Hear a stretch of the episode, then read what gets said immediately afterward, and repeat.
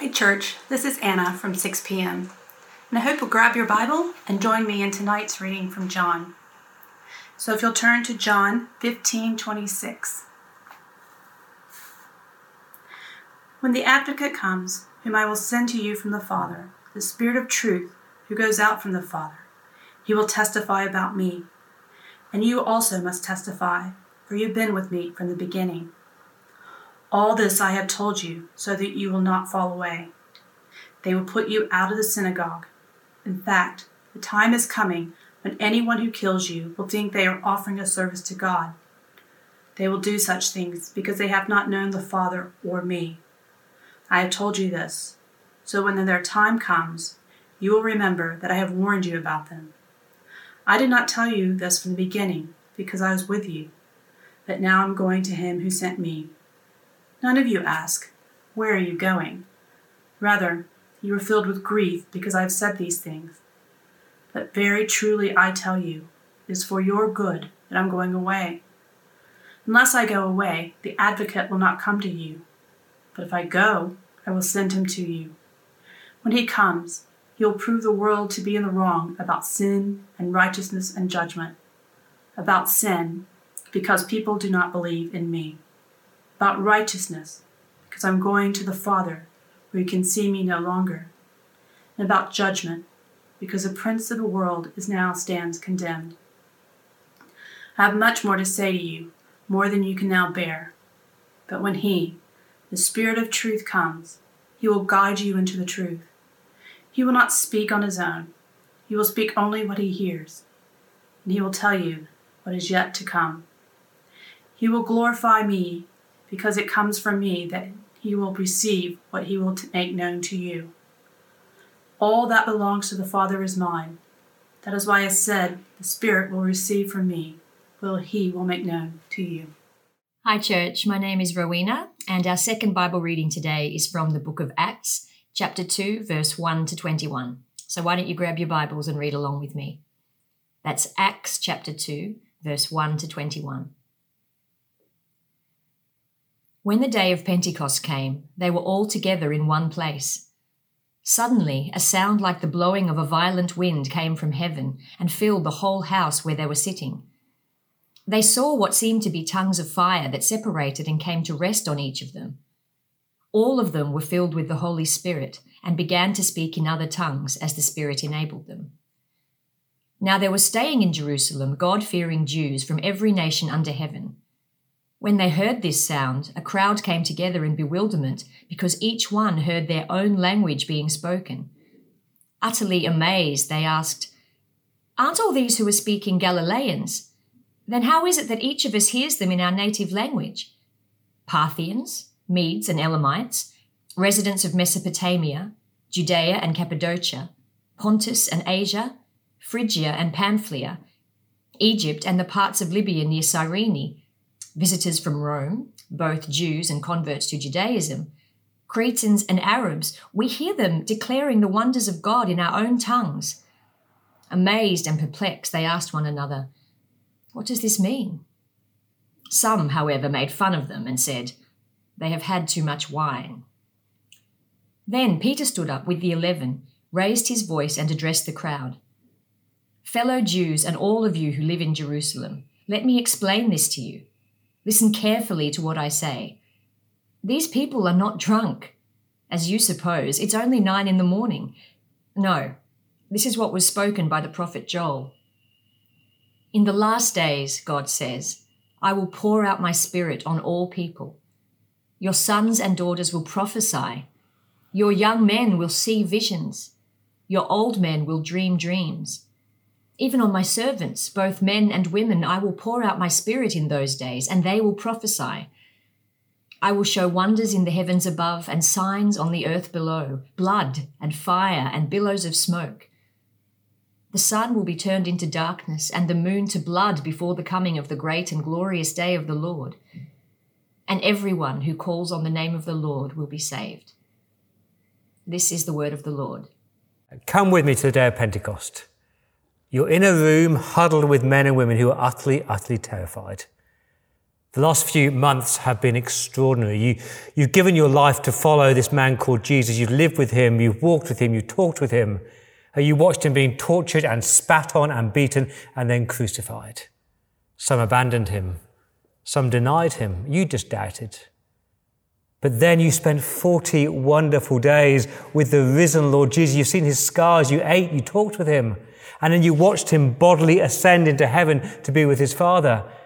And before he left, he said these words to you from Acts chapter 1, verse 4. Do not leave Jerusalem, but wait, wait for the gift my Father will send you. What did he mean? And you recall the words he spoke just after the Last Supper when he said, Don't be afraid. I'll ask my Father, he'll send you another advocate to help you, to be with you forever. What did he mean? Suddenly, there's this violent wind, this gush of wind. It is powerful, it is loud, and you see these, these flames come on people's heads. And suddenly you are filled with the Holy Spirit. He comes upon you, He comes in you, and you, you, you're no longer afraid. And you begin to speak in these different languages, these known languages, so you can boldly, courageously proclaim the gospel. That, my friends, is the day of Pentecost. That's the day the Spirit came. We just read about it in Acts chapter 2, and it changed the world.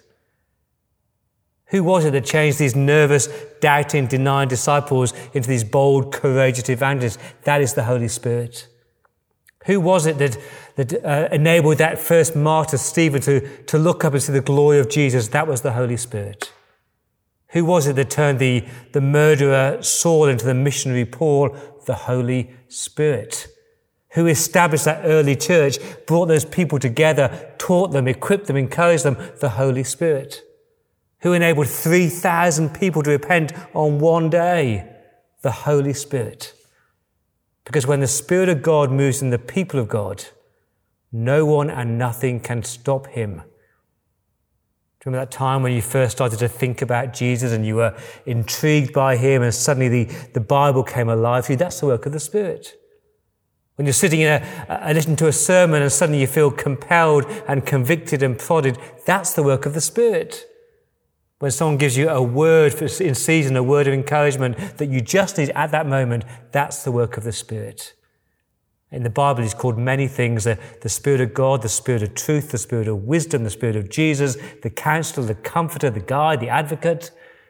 And we have the privilege of spending the next seven weeks, seven weeks looking at the person and work of the Holy Spirit. Uh, theologians call this pneumatology. Now, of course, when it comes to the Holy Spirit, we, we all bring our own baggage. Let's just admit that right now. So, all of us here have different views. So, uh, we're on this massive spectrum. Some of us are cessationalists. you are convinced that the, the supernatural gifts of the Spirit, the, the sign gifts, ceased at the end of the book of Acts. You've got the Bible now, you don't need them anymore. Others on the other end of the spectrum are what I call the sensationalists. Everything is about the Holy Spirit. You, you salivate, you froth at His name. It's all about the anointing. Some of us here are, are confused. We're conflicted. Some are scared of anything that is beyond your experience. And some of us have been deeply wounded by our past experience of the Holy Spirit. Some have come from excessive Pentecostal churches where you've experienced, you know, spurious prophecies and fake healings and fleshly tongue speaking, and it's left you skeptical. Others have come from uh, from radically reformed churches where it's almost like you, you worship the Father, the Son, and give a nod to the Holy Spirit. And my aim in this series is just to sit under the Word of God and let the Word change our thinking. Are you open to that? Are you open to the word reshaping your thinking as to who the Spirit is and what He does? Are you open to what, what, what the Spirit might do in you personally and in our church? Because I'm preaching expectantly to expect the Spirit to work and also expecting spiritual opposition. So, where are we heading? Today, I'll give you an overview for the whole series.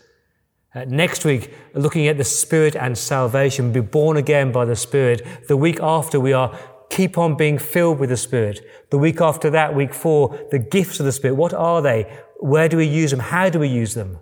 The week after that, Romans 8, life in the Spirit. Uh, and then Galatians 5, we walk by the Spirit. And then lastly, we witness by the Spirit. Look at the book of Acts. So where do we start? In the Old Testament, the Hebrew word for spirit is the word ruach. It means breath. It comes over 90 times in the Old Testament. The Greek word is the word pneuma. Uh, it just means power. And it comes over 260 times in the New Testament. So the Holy Spirit is the, the life-giving, powerful breath of God. And we could start with Genesis 1, with the, the Spirit hovering over the waters at creation. Or Genesis 2, the, the Spirit breathing life into that first man, Adam. We go to Exodus, the Spirit is there at the, the crossing of the Red Sea, parting the waters. To the book of Judges, where the Spirit comes upon Samson and Gideon. Or go to Kings or Samuel, he comes upon Saul. We could go to the life of Jesus, because the Spirit of there was there at his conception, at his baptism, in his ministry, at the cross, and at the resurrection. But I decided today to start in John's Gospel, in John's chapters 14 to 16. I want, I want the, the second person of the Trinity, the Lord Jesus Christ, to introduce us to the third person of the Trinity, the Holy Spirit. Look at Bibles, John 14, verse 15. Jesus said, If you loved me, keep my commands. And I will ask the Father, and he will give you another advocate to help you and he will be with you forever, the Spirit of truth. Or the world can't accept him because it neither knows him nor sees him. But you know him because he lives in you, with you and will be in you. Down to verse 26. But the advocate, the Holy Spirit, whom the Father will send in my name, will teach you all things and will remind you of everything I have said to you. John 15, verse 26.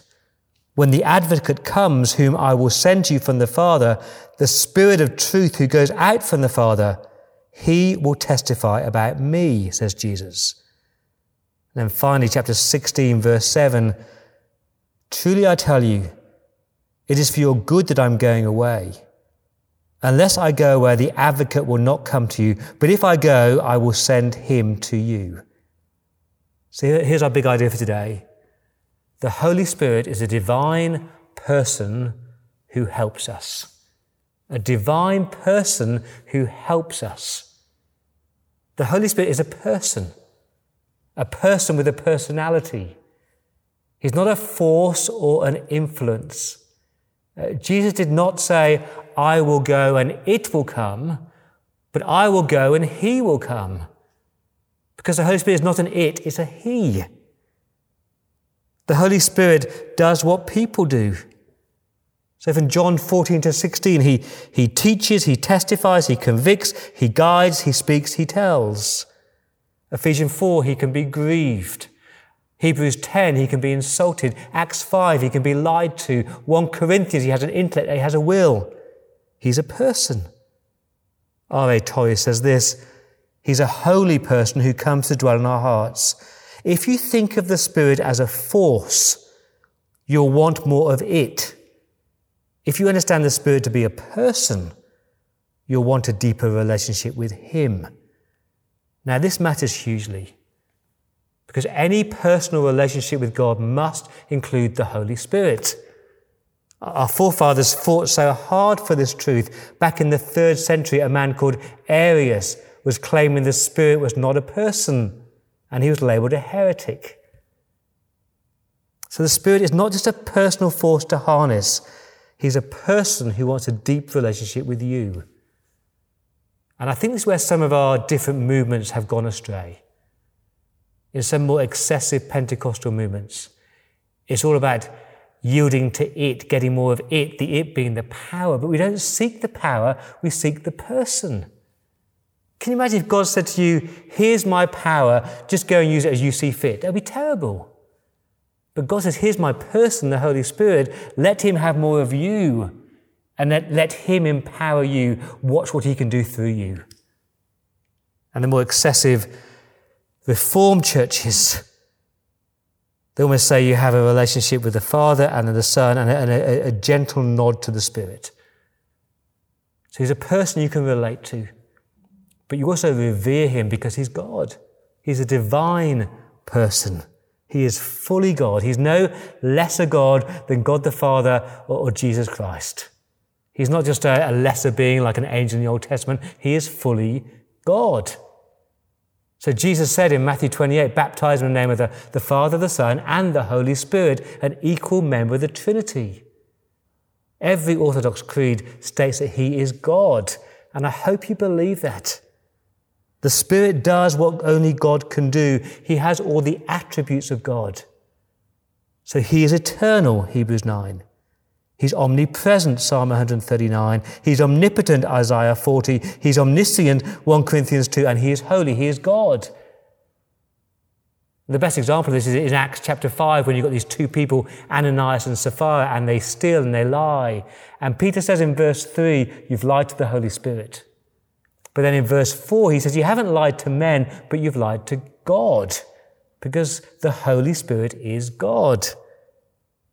And again, this matters hugely. We do not worship the Father, the Son, and the Holy Bible.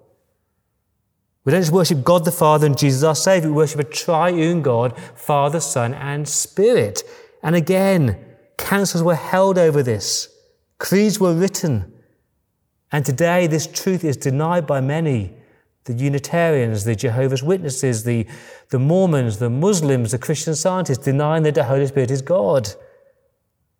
It matters because if the Holy Spirit is God, we'll never fully understand Him, and you certainly can't contain Him.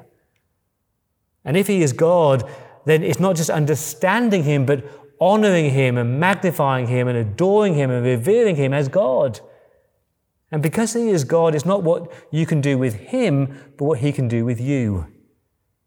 So He's a divine person who helps us. That's His role. He's a helper.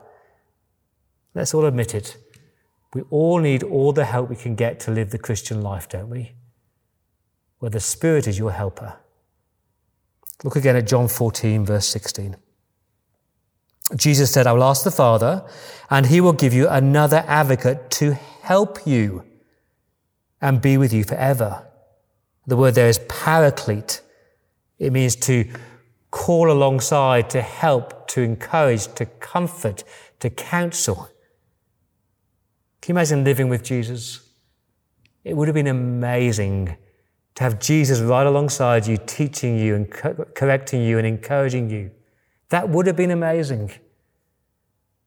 But in John chapter 16, verse 7, Jesus says something extraordinary. He says to the disciples, You're filled with grief, but you're wrong. It's a good thing I'm going away. Verse 7 It is for your good that I'm going away. Unless I go away, the advocate will not come to you. But if I go, I'll send him to you. Now, how could it be for their good that Jesus is leaving? What could be better than having the Lord Jesus Christ ride alongside you? And the answer is what's better is the Holy Spirit indwelling each one of us. If Jesus didn't leave, the Spirit wouldn't come. And according to chapter 14, verse 16, he's another advocate to help you. That word another is so important. There are two different words for another. Uh, one means another of a completely different kind and one means another of exactly the same kind. So if, like, if I'm reading a book and if I don't like the book, if I hate the book, I might say to you, go and get me another book. I don't want one of the same kind. I want something completely different. But if I love the book, I think it's an amazing book, I say, you take my copy, I'll get another one. What I mean by that uh, is another of the same kind. And that's the meaning of this word here. Jesus saying another counselor, another advocate of exactly the same kind, another Jesus. The Spirit of God, He's another Jesus sent to help us. He's saying, I'll give you a helper as good as I have been. And what I love about verse 16 is that word forever. He will be with you forever. He's a, a permanent helper. He's not just with you for three and a half years like Jesus was, or 10 or 20 or 50 years, forever. He's a global helper. He's not confined to one geographical place or time like Jesus was. He's like the universalation of the presence of Jesus. He's a reliable helper, verse 17. He's a spirit of truth. He always speaks the truth. He is a personal helper, verse 17. He is with you. That's what we need the, the Spirit of God, Jesus with us.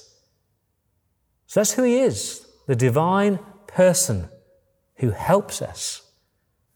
But how does He help us? And that's the next six weeks, really. So much to cover.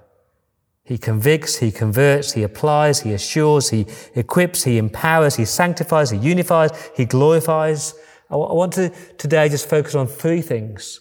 He helps us by indwelling every believer. Every believer has the Spirit of God living in them. Listen to these words from John 14, verse 17. You know him, for he lives with you and will be in you. That's extraordinary. The Spirit of God is in you. Not just by your side, not just speaking truth from on high, but, but dwelling within you, living within you. The moment that we repent and believe the gospel, the moment we're born again, the Spirit of God takes a residence inside of us. So different from the other times. In the Old Testament before Christ, the Spirit of God came on people, upon people. So he came upon Othniel in the book of Judges to empower him for a task. He came upon Saul in, in, in Samuel and Kings to empower him for a task, and then he left them. That's why David says, Don't take your spirit from me. In the time of Jesus, he was with the people through the physical presence of Jesus. But, but now he's not just on us or with us, he's in us 24 7. He doesn't come and go. We don't get monthly installments of the Holy Spirit. We don't wake up in the morning and suddenly he's disappeared overnight. He's always there always caring, always indwelling us. It's the most glorious truth. Now, the presence of the Lord Jesus Christ is as, as real to you today as if you were walking with him alongside the Sea of Galilee. It's beautiful. It is so humbling. So when you're doubting, it's the Spirit of God in you who assures you that you're a child of God. Uh, when you're questioning, when you're struggling, it's a, the Spirit of God in you who's your comforter. When you don't know what to pray for, He intercedes for you. When you're feeling weak to witness to Jesus, He empowers you. It's not your words, it's His words. He is the one who convicts you of sin, yes, but also empowers you to put to death that sin. He is the one who sanctifies you, making you more like Jesus. He is the one who, who gifts you and gifts me in different ways. That's what makes the church so beautiful. He is the one who unites us. His Spirit's in me, it's in you, so we are brothers and sisters in Christ. And He is the one who enables us to say, Abba, Father. It's Christ in you, the hope of glory. The Spirit of Jesus in you, Romans 8. I love this, this quote. I don't know what the Spirit will do or where He will lead me, but I invite Him to guide me. I live each day with an awareness of His strength and His power. I don't expect to be comfortable. He's leading me in the way of the cross, and that's not a safe, pretty, or comfortable place to be. But I know the Spirit will never leave me and never forsake me, and He'll be never taken by surprise. So He indwells every believer. Number two, He inspires Scripture. This is the inspired word of God. 2 Timothy 3:16 all scripture is God breathed. Same word. The spirit inspired word of God. So in the Old Testament the spirit of God came upon people to enable them to prophesy. So Jeremiah didn't wake up one morning and think oh I'll write a prophetic book today. It was the spirit of God driving him along 2 Peter chapter 1 same in the New Testament, the, the Spirit empowered the apostles, the disciples, to, to teach the truth and to remember what Jesus taught them. That's what our verse says in John 14, 25 and 26. The Holy Spirit will teach you all things and will remind you of everything I've said to you. He's not, not talking to you and me there. He's talking to the disciples. He will remind them what Jesus said so they could write it down. Same in John 16, verse 13. When the Spirit comes, He will guide you into all truth.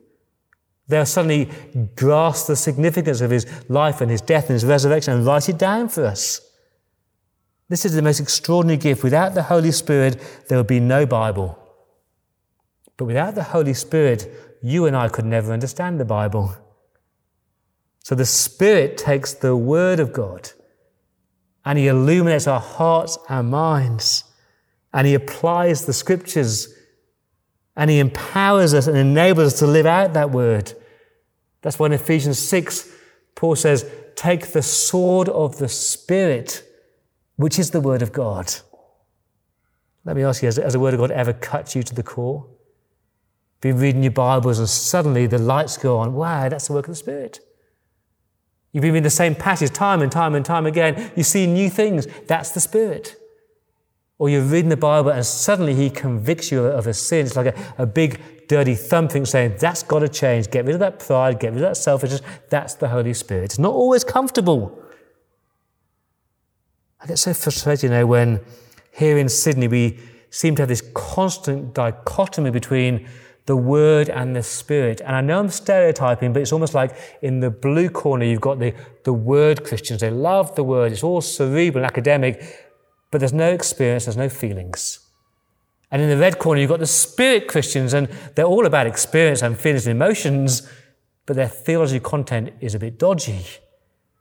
But when you read the scriptures, the two come together hand in hand, Word and Spirit. The Spirit of God inspires the Word of God and interprets the Word of God and applies the Word of God and turns your Bible reading away from academic exercise into this soul refreshing, thirst quenching, beautiful thing. That's why we need to pray before we read the Scriptures. Psalm 119, open our eyes, Lord. Ephesians 1, give me that spirit of wisdom and understanding. Do you ever pray before you read? The Spirit of God will speak to you as you open His Word. And you know, you don't need Bible teachers, you've got the Spirit of God. But you must pray for Bible teachers that they handle the Word of God correctly. Instead of John Wesley, his preaching suddenly changed. He used to preach like he was firing a bow and arrow, and all the strength of the sermon depended on how far he could pull that bow back. But then he opened himself up to the work of the Spirit. And suddenly it was like he was preaching like he was firing a rifle, just the smallest of touch, and the word went out with power. Do you pray for your preachers and teachers? So the Spirit of God helps us by indwelling us, every believer, inspiring scriptures, and lastly, illuminating Jesus. That's his job. John 16, verse 14, Jesus said, He will glorify me. Again, John 15, 26, when the advocate comes, he will testify about me, Jesus. Because that's his job. He was sent to, to make Jesus big, to put the spotlight on Jesus, to shine Jesus. Because in Jesus I found all the treasures of wisdom and understanding. Colossians 2. Spurgeon said, I looked to Christ and the dove flew in. I looked to the dove and he disappeared. So the Spirit did not come to take center stage. He came to make Jesus center stage. It's like at the theatre, you've got these spotlights on the stage. You don't look at the spotlights, you look at the stage. On the buildings, you've got these beautiful lights. Don't look at the lights, look at the beautiful building. And the Spirit is saying, Don't look at me, look at the Lord Jesus Christ. Isn't He beautiful? That's His role to glorify Jesus. So the Spirit of God is not hurt when we fix our eyes on Jesus. He's doing His job. He doesn't feel neglected in a church if he's not mentioned in every sermon and every song as long as Jesus is being magnified. When people say this church is lacking in the Spirit, is that because we don't talk enough about Jesus? And his job is not to make you look good, but to make Jesus look amazing through you. So, what's the greatest sign the Spirit of God is at work in a church? The Lord Jesus Christ is magnified. And what's the greatest sign the Spirit of God is at work in your life and my life? Is that Jesus is glorified in us and through us. So the Holy Spirit, divine person, who's our helper, he indwells every believer, he inspires the scriptures, and he, he illuminates and magnifies the Lord Jesus Christ. Let me pray. Spirit now living and dwelling within me, keep my eyes fixed ever on Jesus' face. Our Father, thank you for your precious Holy Spirit. Thank you for your indwelling, scripture inspiring, Jesus illuminating Spirit. And Spirit of God, would you open our hearts and our minds to see clearly who you are and what you have done and what you are doing and what you will do in our lives and the life of your church. We ask that in Jesus' name. Amen.